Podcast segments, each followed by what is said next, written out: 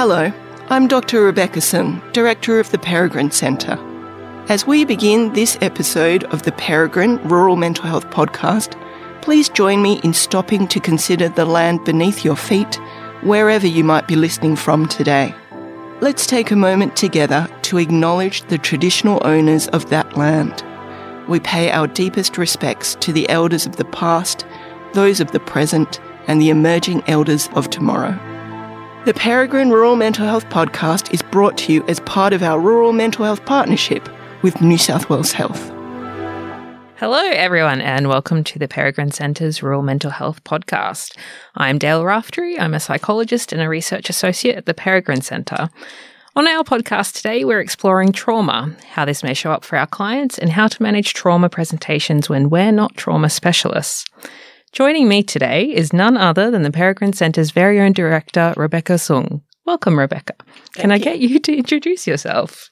Yes, I'm Rebecca Sng. I'm the uh, director of the Peregrine Centre and a clinical psychologist and family therapist. Uh, and I have some specialty in trauma. I actually began my career as a foster care caseworker. And I worked in uh, the place called the Alternate Care Clinic, which was a mental health clinic for kids in out of home care before I moved on to the University of Wollongong and uh, I did do a stint uh, managing mental health services in rural and remote locations uh, before I started the Peregrine Centre. Right. So just been everywhere from the sounds of things. okay. So, as with every podcast episode, these questions that we'll be talking through today have been developed from feedback from rural mental health practitioners. Um, so, let's get into it. So, Rebecca, trauma feels like a little bit of a hot topic at the moment, um, and certainly feels like there's an uptick in discussion given the state of the world. I'm wondering if you could provide us with a bit of an overview on just what trauma is. Well, yes, and this is probably a bit of a um, contentious kind of issue. What is trauma? Well, technically, according to the DSM, Trauma is when you are threatened with uh, either your life or serious injury, or you might find out that somebody very close to you has had that happen to them. Of course, it includes sexual violence. But, you know, in many ways, trauma is broader than that for a lot of people. Mm-hmm. And there are lots of people who would describe their reaction to a particular event as kind of traumatic. Um, but in fact, you know, maybe it wasn't a threat particularly to their life, but to their self identity or who they are. So it is, I think, a little bit broader than people often talk about. Yeah, I think that's a really nice distinction between that life threatening thing and also the identity threatening. It's really important to draw out. How does trauma relate to a diagnosis of PTSD? Does everyone who experiences trauma go on to develop PTSD? Yeah, I mean, you know me, Dal. I'm not really a, a diagnosis person. Uh, I think uh, diagnoses can be helpful, mm-hmm. but they can be extremely unhelpful for people. Uh, but technically, when we're talking about PTSD, we are talking about a particular cluster of symptoms, and they include things like re experiencing, so, uh, flashbacks, nightmares, those kinds of things. And really, you're looking for this idea of uh, it feels like I'm back there, those kinds of re experiencing symptoms. And then avoidance of you know, anything to do with the trauma, anything that reminds you of the trauma. And then this other thing which we call hypervigilance, which is kind of head on the swivel, always being on alert, making sure that you're always thinking about safety. So when we talk about, you know, d- is everybody who's been through a really difficult situation traumatized or PTSD? One of the things about PTSD, you have to have had it for a while. So uh, if you've just experienced the trauma yesterday, you can't have PTSD today because what you're experiencing is completely normal. You know, if something really terrible happens to you, those things that I just mentioned are going to be usually how the body would react to mm-hmm. those things. So PTSD, they do say you've got to you've got to be, well, you know, in terms of the time frame, maybe that's a little bit grey, but let's say two months, three months down the track, you've got to be still experiencing those kind of symptoms to be diagnosed with PTSD. That doesn't mean to say that you're not in great distress at the time. And the DSM 5 obviously has some classifications for that. Sometimes it's called adjustment disorder. But this idea that, of course, you might need help or someone to talk to at that time even though you might not meet criteria for PTSD, uh, I think makes a lot of sense. So let's just talk about people in distress Mhm. and people who whose bodies have adapted to a particular traumatic incident. Yeah, that makes a lot of sense. Um, and we certainly wouldn't want to refuse treatment to someone because they don't meet a strict set of criteria. I mean, having said that, there are lots of people who experience, let's say, uh, natural disasters is a good example, where people are in fires or in the floods, and then lots and lots of people have these kinds of symptoms. And that is um, totally understandable. And lots of those people might think, oh, do I need to seek help? But actually, help is a little thin on the ground right at the beginning. And so it is worth thinking, okay, is this a normal kind of reaction to really distressing events Mhm. where I'm threatened and serious injury has happened? Uh, or is it something that um, I really do require a counselor or somebody to talk to? And I always think um, that's a hard decision to make by yourself. Mm. And it's a good good thing to talk about with people that you care about Mhm. and that you respect. But it's also uh, usually in the evacuation centres and things like that. There are people circulating around who would be able to have that chat with you, your local kind of ramp coordinator, or people who are doing um, kind of relief efforts. Those kinds of people. It's, it may well be worth talking to those guys.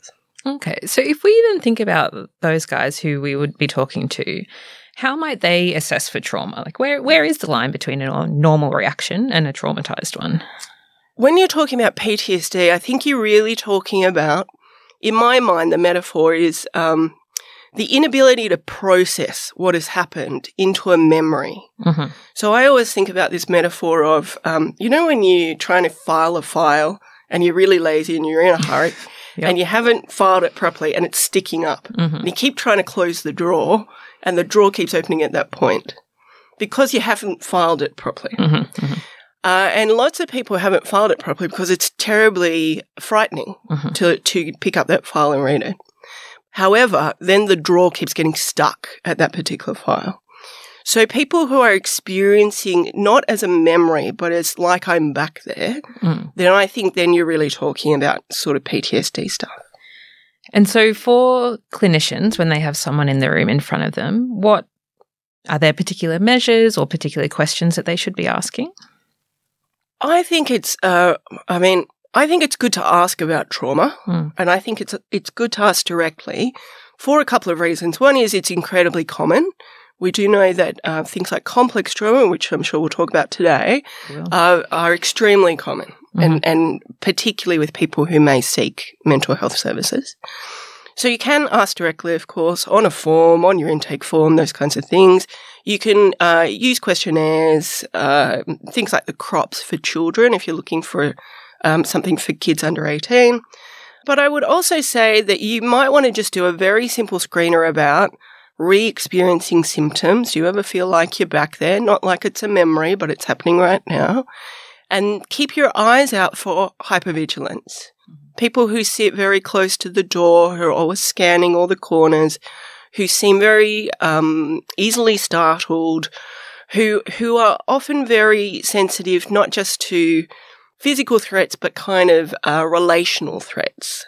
So we'll talk more about that in a minute, I'm sure. But that, that kind of idea of people who are sensitive, in inverted commas, hmm um, sometimes that points towards people who are very interested in safety and security. And that's, I think, worth asking people about. Yeah, I think that's a really nice point, thinking about not just the physical safety, but the relational safety that might be there as well. So you did bring up complex trauma, Mm. um, and that was something that a lot of uh, the respondents to our surveys were talking about. And you, what is complex trauma? Well, complex trauma is not a technical thing yet. You know, there's a Mm. lot of um, political pressure trying to put complex trauma into the DSM 5 and so on. Uh, so it, it, there isn't an accepted um, definition, but usually what people are talking about is repeated trauma. And usually they're talking about developmental repeated trauma. So that's trauma that happens when you're a kid. Mhm. Uh, and they're also usually talking about attachment based trauma or attachment disruption. So that is being hurt by the people who you're supposed to trust, people who are supposed to look after you, or not being protected by the people that you love and trust. So the reason that those things are complex trauma is different from your one-off PTSD. There's several things. One is uh, one-off PTSD. I've already kind of got my ideas about the world built into me. Mhm. So we, we would might call them schemata or schemas. So there's this kind of idea that okay, I know who I am and I know about the world and all that kind of stuff. And then something really terrible happens to me, and that is contradictory to the things I've previously believed. Yep. When we're talking about complex trauma, we're often talking about people who have no chance to develop a sense of self Mhm. because they're under trauma from the very beginning. And that, um, I think, can lead to a very sometimes confusing for people presentation. Sometimes when people get a diagnosis of something like borderline personality disorder, which looks like at, at its core is a failure of self. You know, it's this idea I don't really know who I am, hmm therefore I'll be really different for different people in the hopes they won't abandon me. Yeah, that relational safety. Exactly. Right. Exactly. So, um, what happens often in complex trauma is I develop a self that is l- least likely to be abandoned. Mhm. And I develop a bunch of strategies which, in fact, uh, force people to attach to me. I try to make the unpredictable predictable. Mhm. Uh, and they can be 100% effective. Some of them are very effective, and some of them are not very effective, but they're the only choice I have. So when we're talking about complex trauma, we're often talking about the, the very self being kind of different. Then, of course, when we're talking about complex trauma, which is developmental, we're talking about brains trying to grow in circumstances where it's not safe. And we used to think that wasn't really a big deal. Like people would just, you know, grow out of it. They'd go to a safe space and their brains would fix themselves up. Mhm. What people like Bruce Perry have found is that the constant kind of cocktail of stress hormones of being in a really unsafe space uh, prevents the brain growing from the way it should grow. Mhm. Now, I don't know if you know much about how the brain grows. A little bit. Okay. So, uh, when you're a baby, you are born with a perfectly developed reacting brain, or a, some people call it a fight, flight, freeze Sure. system, which is probably familiar to most people. Uh, but what you don't have is much of a thinking brain. Mhm. No offense to babies, but that's basically what we're all born with. And we have some beginnings of a feeling brain, but it definitely takes some time to develop. Mhm. Now, what happens when you have complex trauma is the development of that feeling brain, the development of that thinking brain are inhibited by these stress hormones, basically. Mhm. It's also because you're not really using your thinking brain. And that's what we know about brains. Use it or lose it, basically. Sure.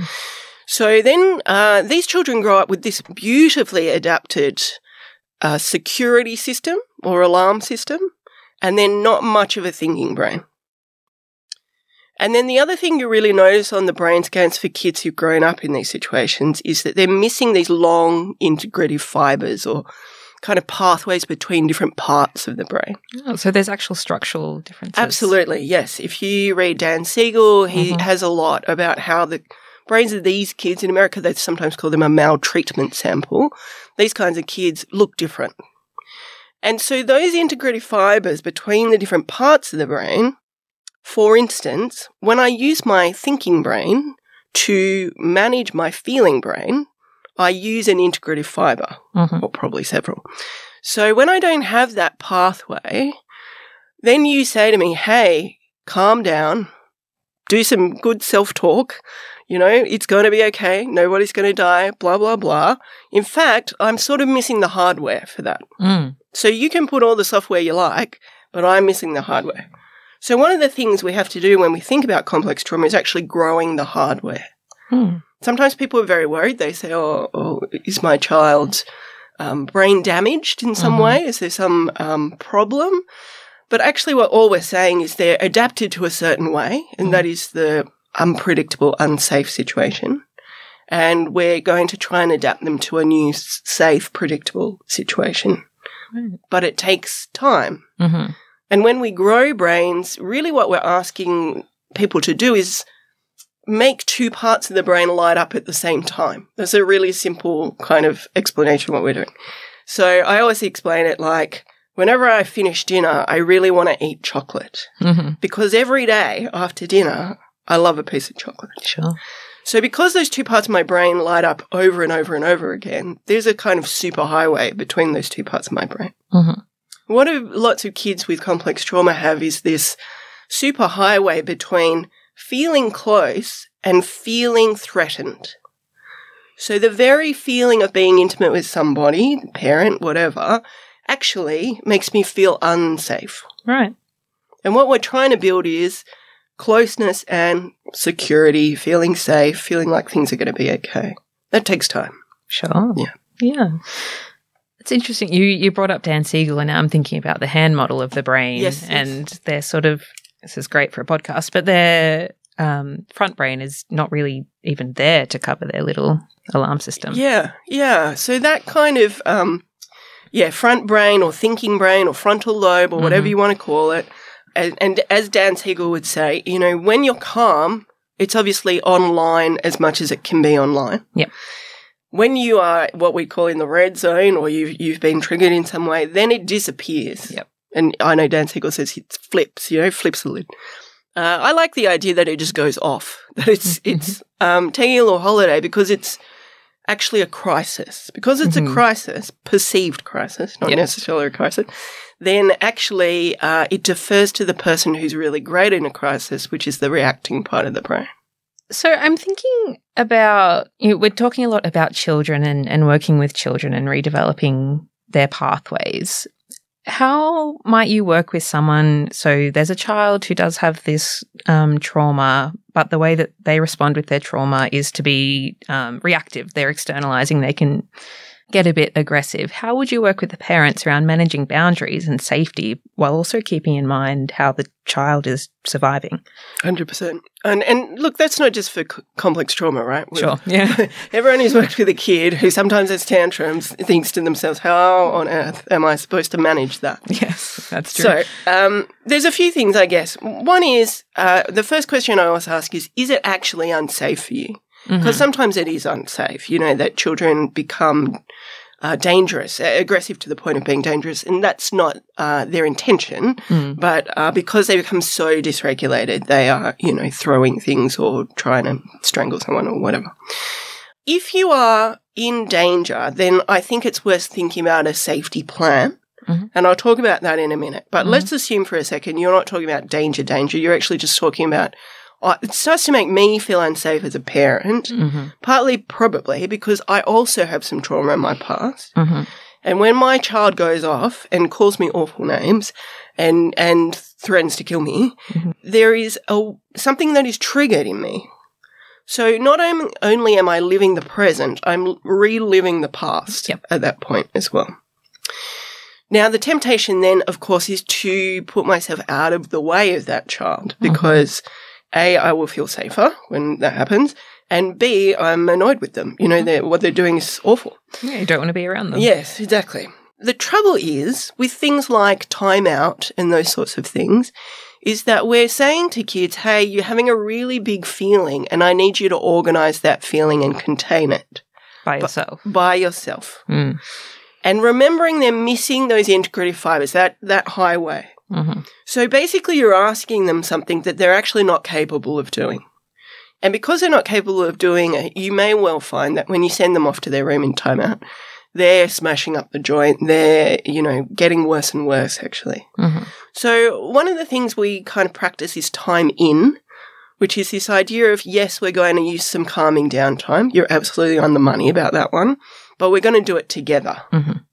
And we're going to do it together so that you know that I'm going to help you contain your feelings.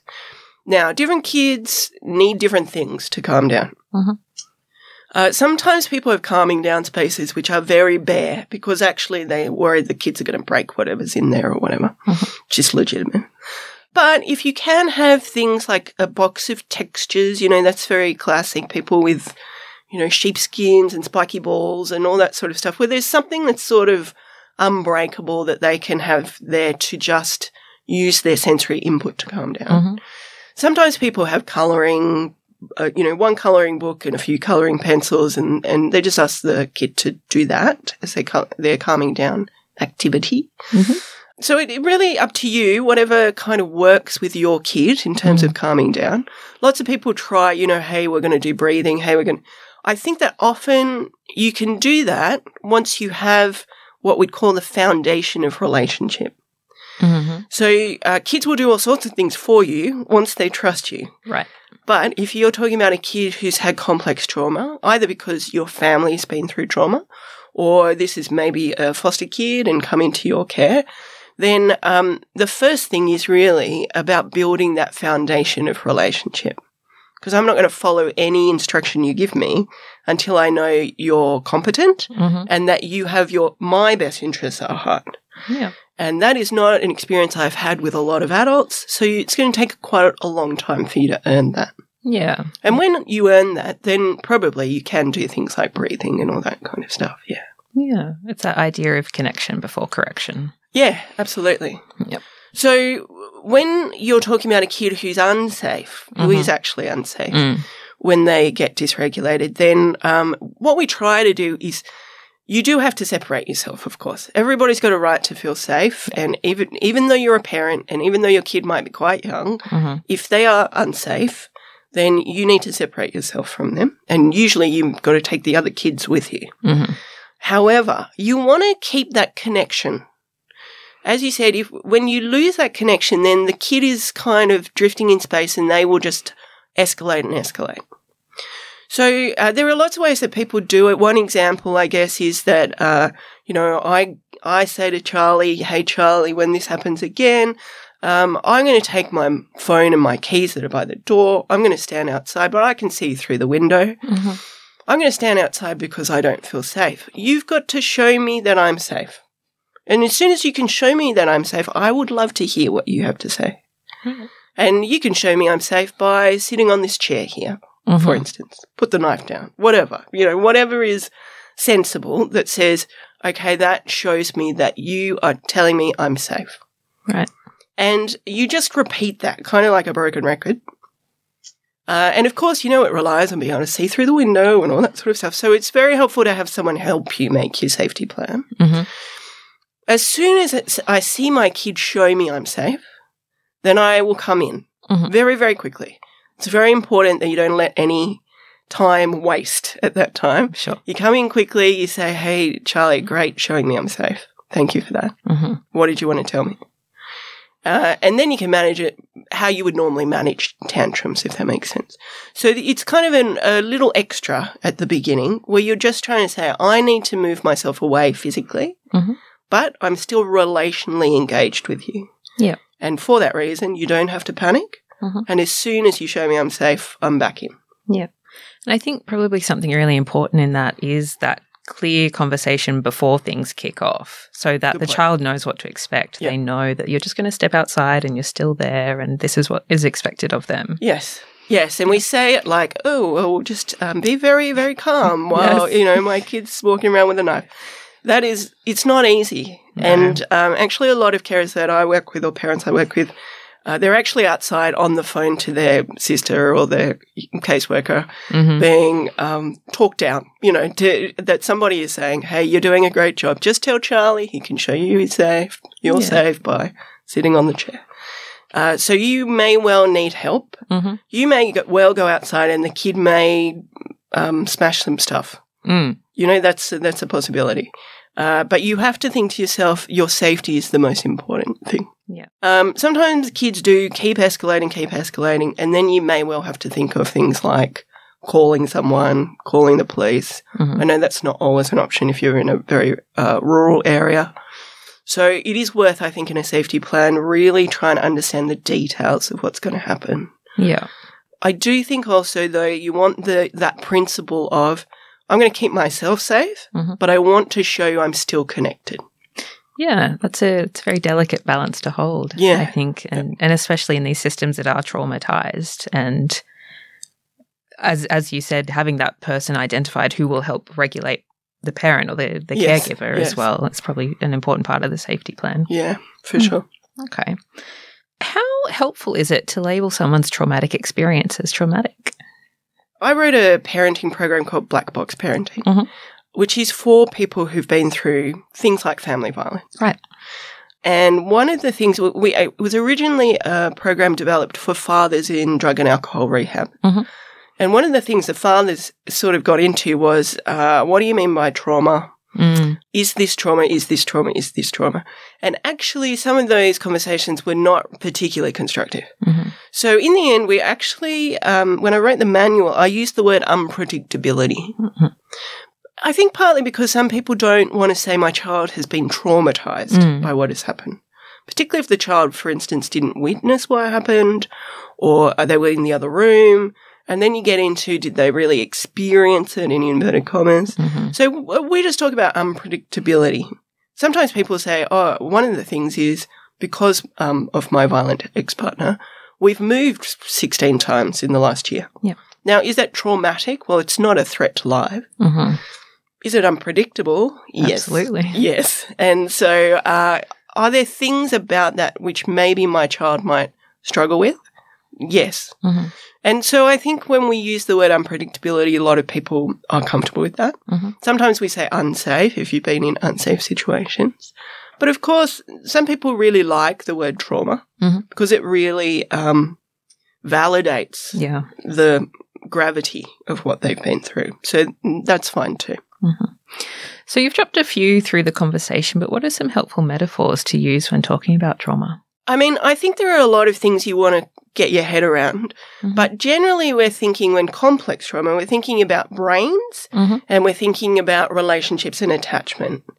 So when we're thinking about brains, as I said, you know, there's this kind of the way that the brain grows and uh, the different zones that we we talk about zones. So this idea about a green zone or a calm zone, Mhm. and then a yellow kind of I'm starting to kick off zone, and then in the red zone that my thinking brain goes off. Mhm. You know, my reacting brain comes right online, and my thinking brain is off. And I was just saying, I saw this perfect example the other day in the supermarket where um, a, a toddler was having a very, very big meltdown, you know, and looked very red zone. I don't know if he really was. Mhm. Uh, looked very red zone. And then, of course, the parent, you know, fair enough, was trying to negotiate, Mhm. trying to say, hey, if you calm down now, you can, I think, have a chocolate bar before you go or something like that, Mhm.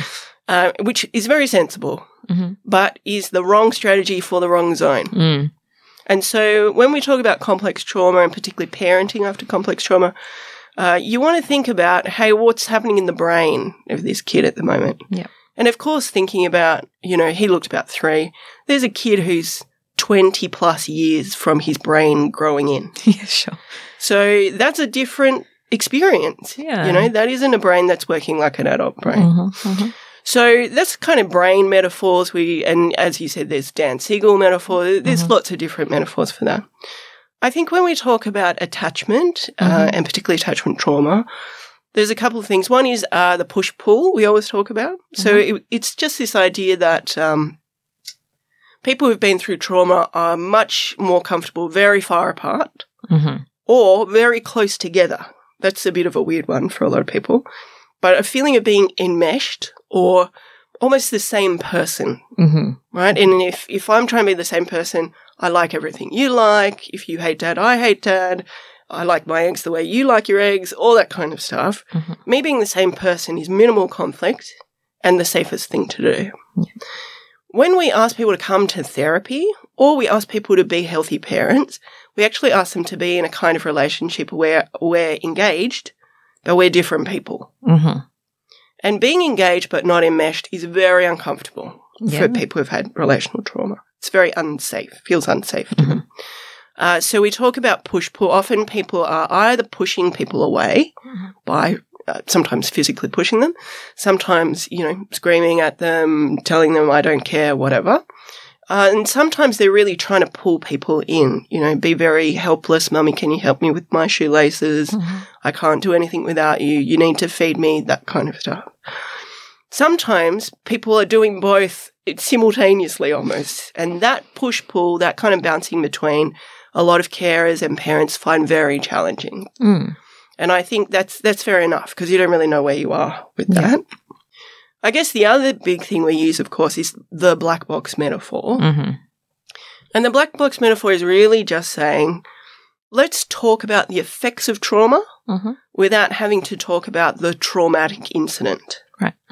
because a lot of us are not trauma specialists, as he said, then um, I really wanted to make a way that that your generalist uh, practitioner Mhm. could talk about, hey, what, how's the past affecting the present? Mm. But I don't need to get into uh, re-exposure work, imaginal um, scripting, all that kind of stuff. Yeah.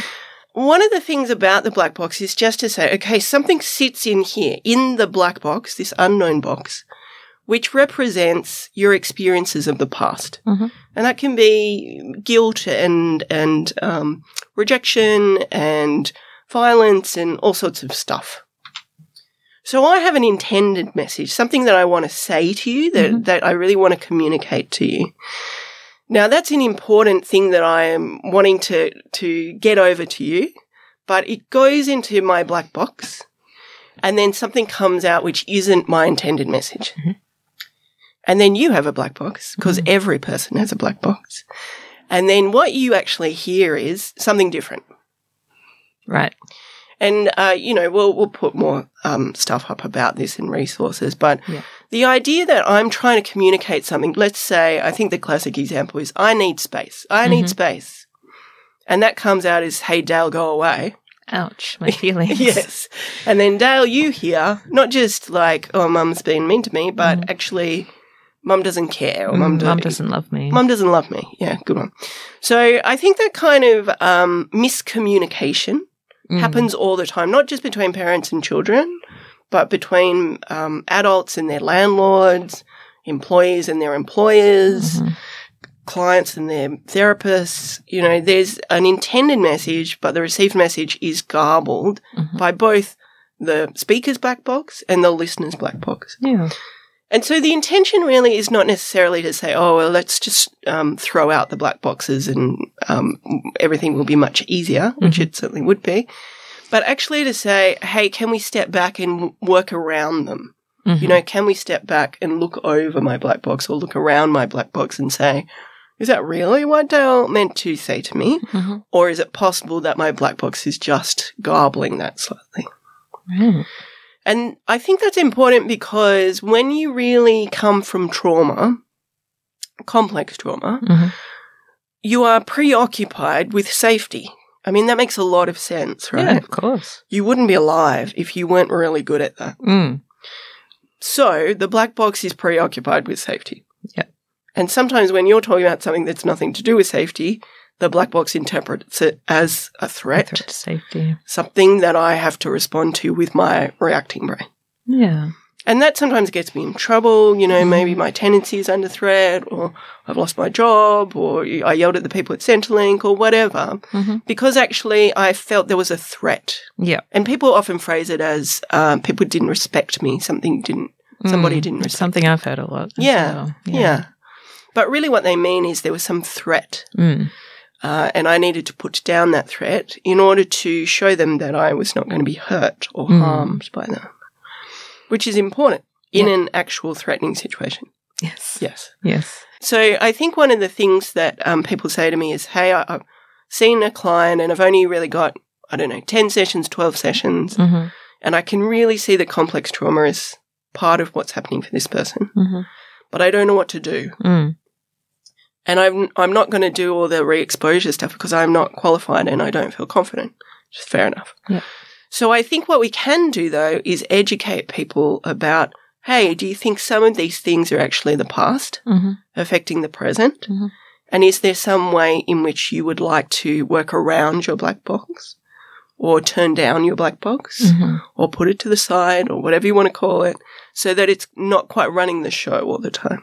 Yeah, so it's much more about recognizing how their past experiences have shaped the way they interact with the world now. Yeah. And when that isn't maybe as helpful as it probably was in the past. Yeah, absolutely. now gets in the way. Yep.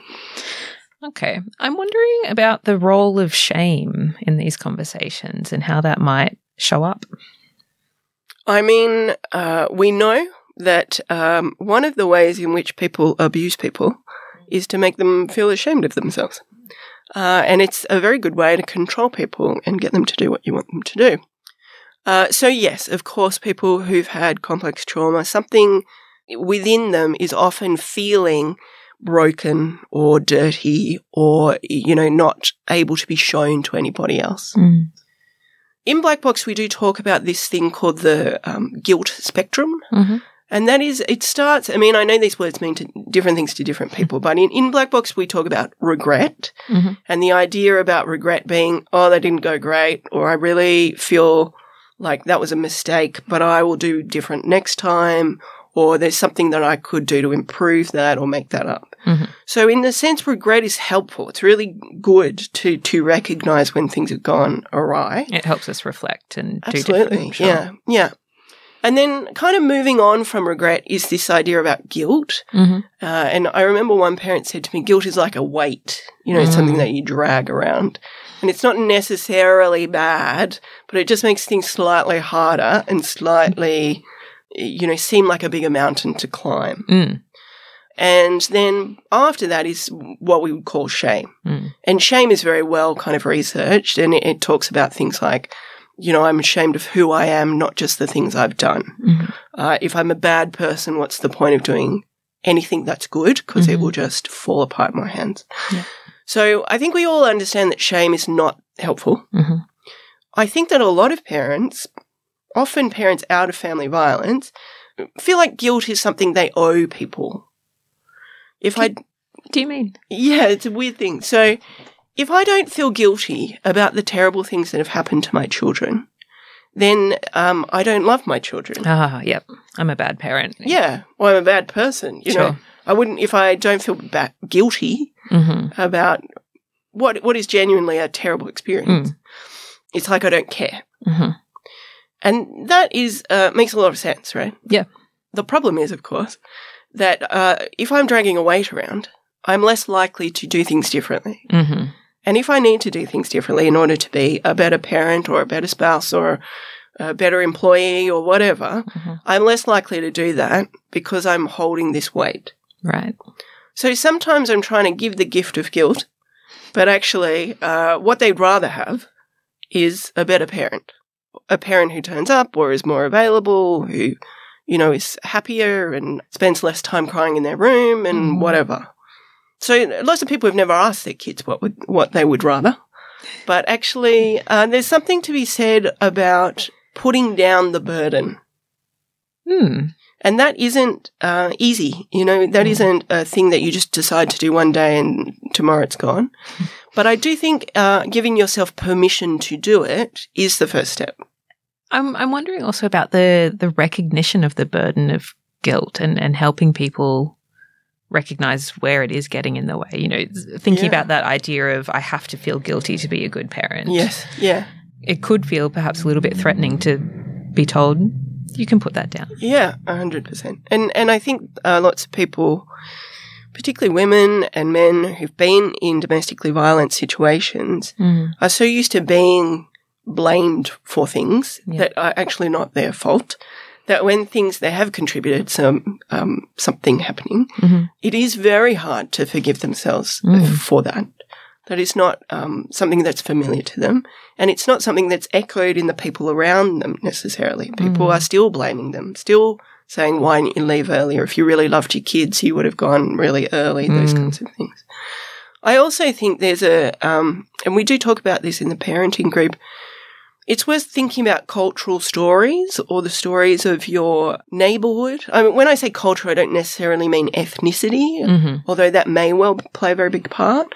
But uh, where you grew up and the family that you grew up in and the uh, community you grew up in, and how did people see parenting and gender and power and all those kinds of things? Mm. And often when I work in rural communities, I'm I'm a little bit stunned, although I 100% know it.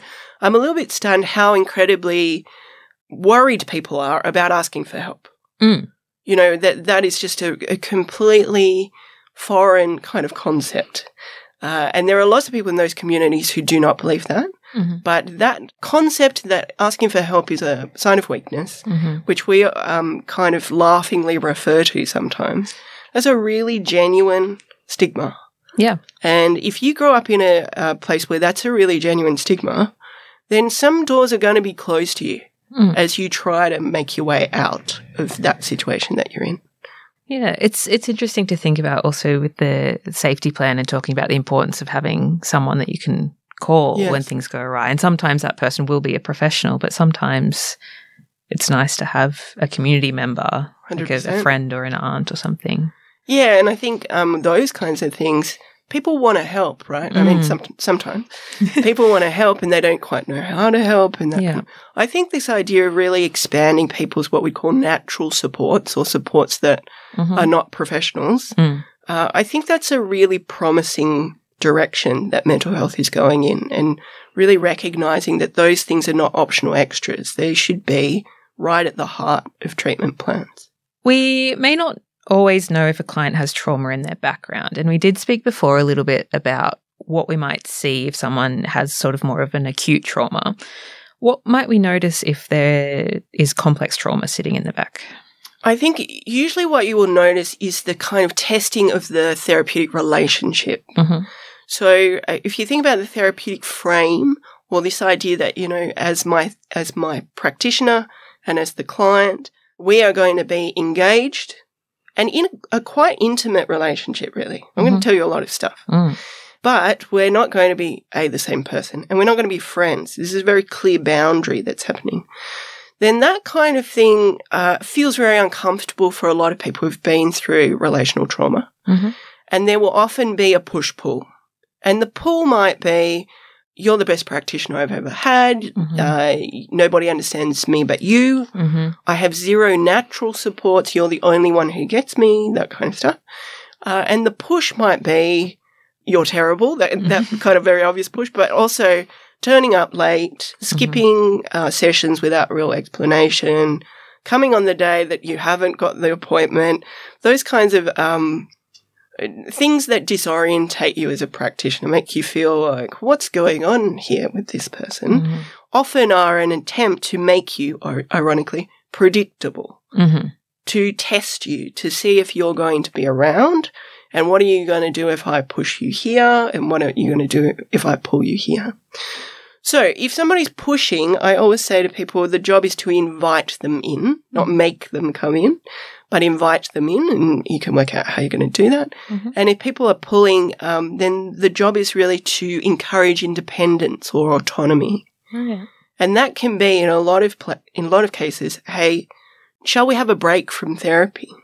Right. I mean, I know a lot of people who who work in uh, rural positions, Mhm. and they have a subsection of their caseload that they've seen for years. You know, Mhm. two years, three years, and they're just kind of ticking along, trying to help them keep their heads above water, which makes a lot of sense. Yeah.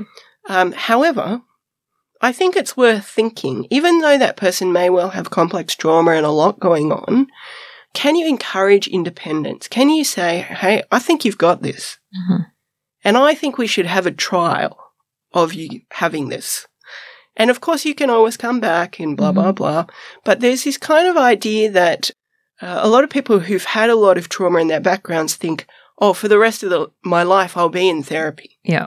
That's definitely an idea I've heard a lot. Yeah. Yeah. And I mean, you can see why, right? Yeah. There's a lot of stuff has happened. Yeah. But I think the important job of therapy is to give people the, the possibility of living lives without therapy.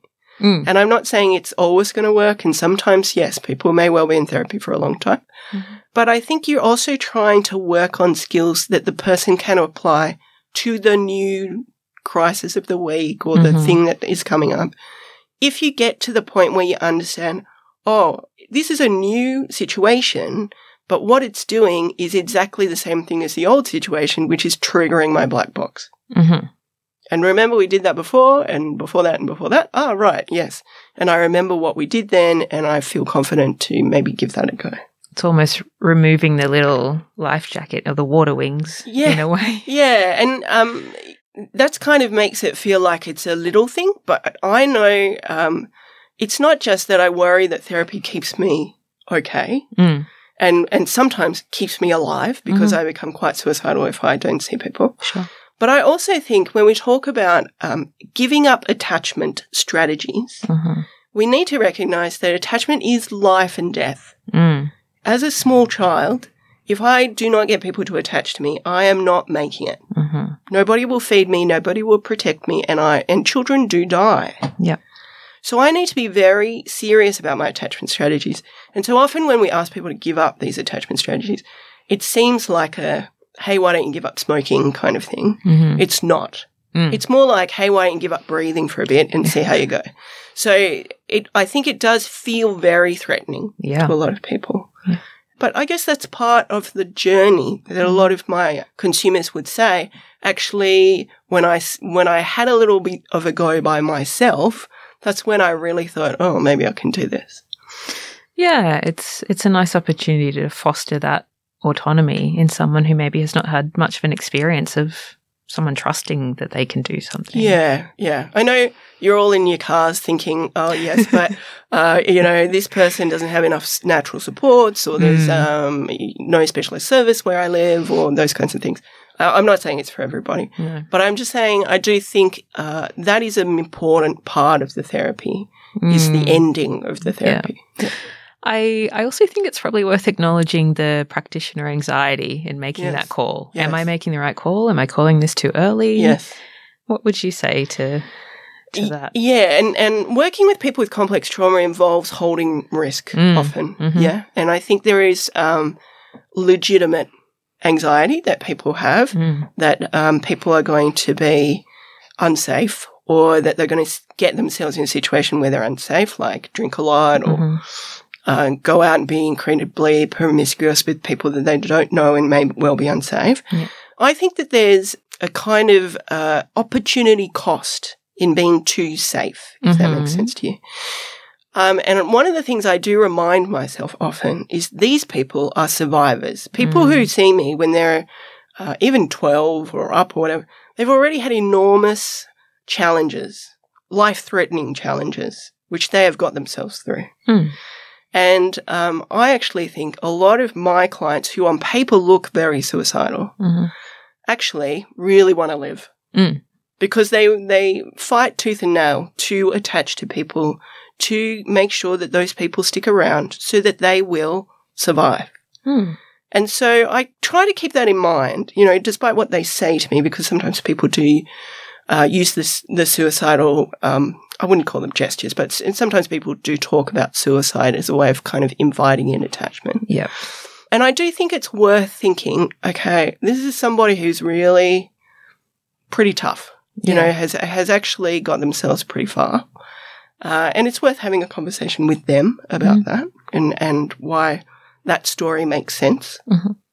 Uh, and then to think about, okay, so what I'm asking is very big, but you've got enormous resources. hmm And so let's see if we're keen to give it a go. Yeah. And then let's talk about the rewards should it work. hmm It's a nice way to frame it, I think, and and making sure that they know why it's worth trying. Yeah, It's a very scary thing. To and do. they might say, no, I'm not, I'm not into it. You know, you, I know you think uh, it's fine, but I'm not into it. Well, fair enough. Yeah. So I think within that we have talked about sort of complex trauma and and we've really and we've talked about families in particular and so I think part of what's coming up in my mind is this idea of a traumatized system. Hmm. I think I made reference to it earlier. Mhm. Um, but I'm wondering what one individual practitioner can do within Mhm. a whole system. So when we talk about, well, there's two things, traumatized systems and traumatizing systems. Sure. Um, and they're usually one and the same. But um, a traumatized system, I suppose, is often uh, something we talk about where they deal a lot with uh, life threatening situations. Mhm. Uh, and the very classic examples are child protection and the health system. Yep. Uh, and they can often lead to traumatizing systems, which, uh, when you work in those systems, you come out traumatized, vicariously traumatized. Mhm. Uh, and those classic examples are things like the refugee system, the justice system.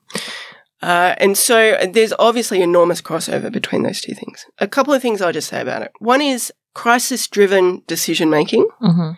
And this idea that uh, we need to respond very quickly. Mm. And often that's true. I, I'm imagining if you work in an emergency department, which I never have, being very quick in terms of a medical intervention is often very helpful. Yep.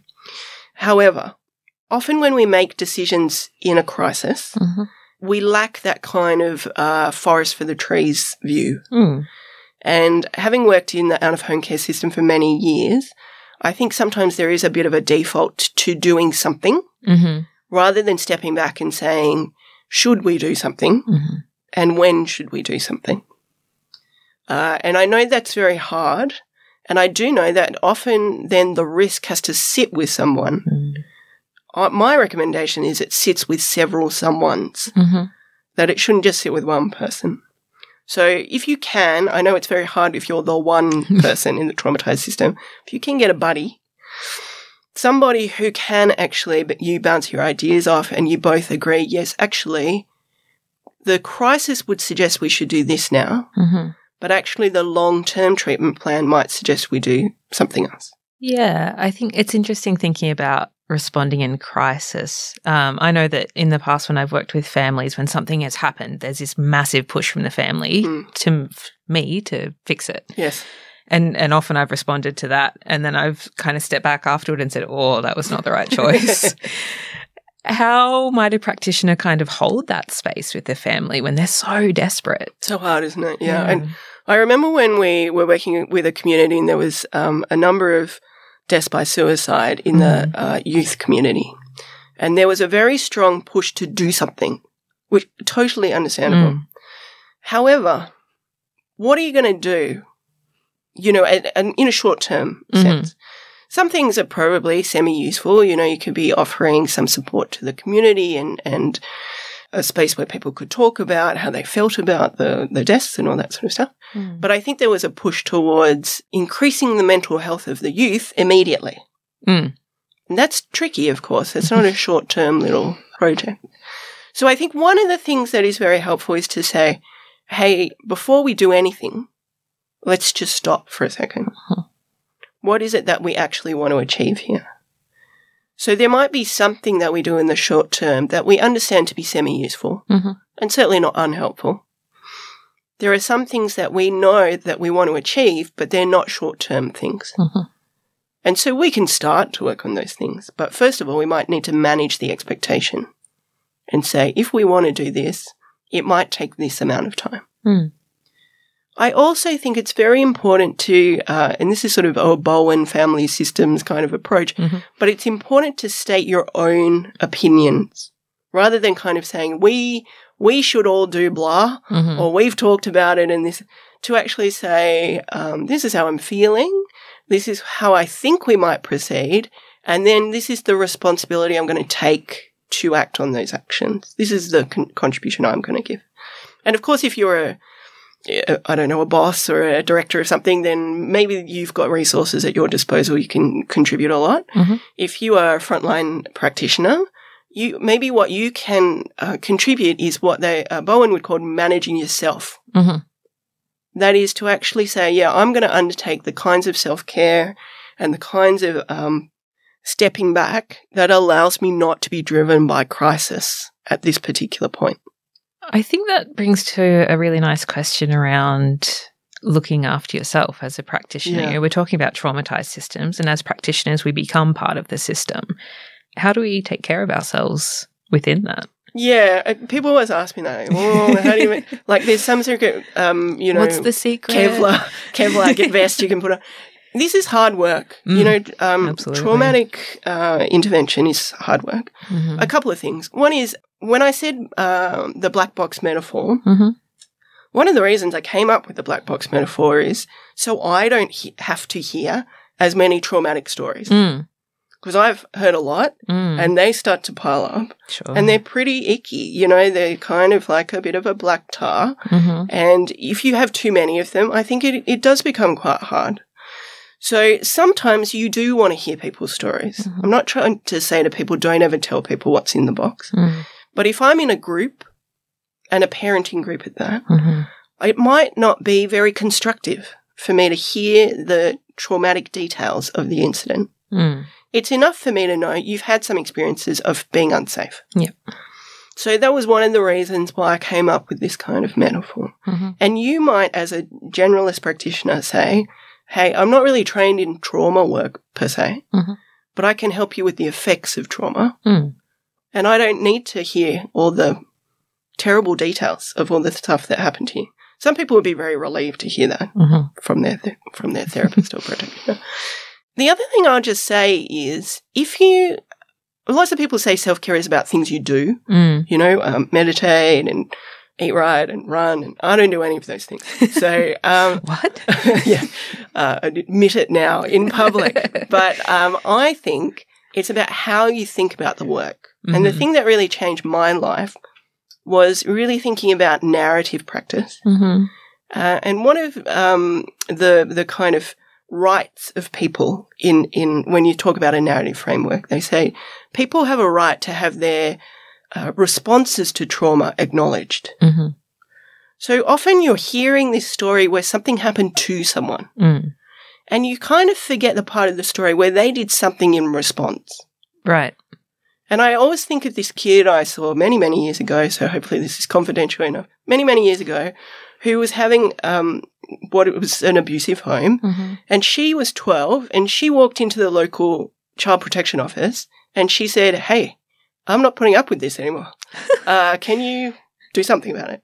Right. And that was a very sad story considering, you know, what had happened to her. But the fact that she just walked into this office, exactly the right office, I might say, Mm. and said, I, I deserve better, I think is terribly inspiring. You Mm. know, there's something about it that's very um, uh, hopeful.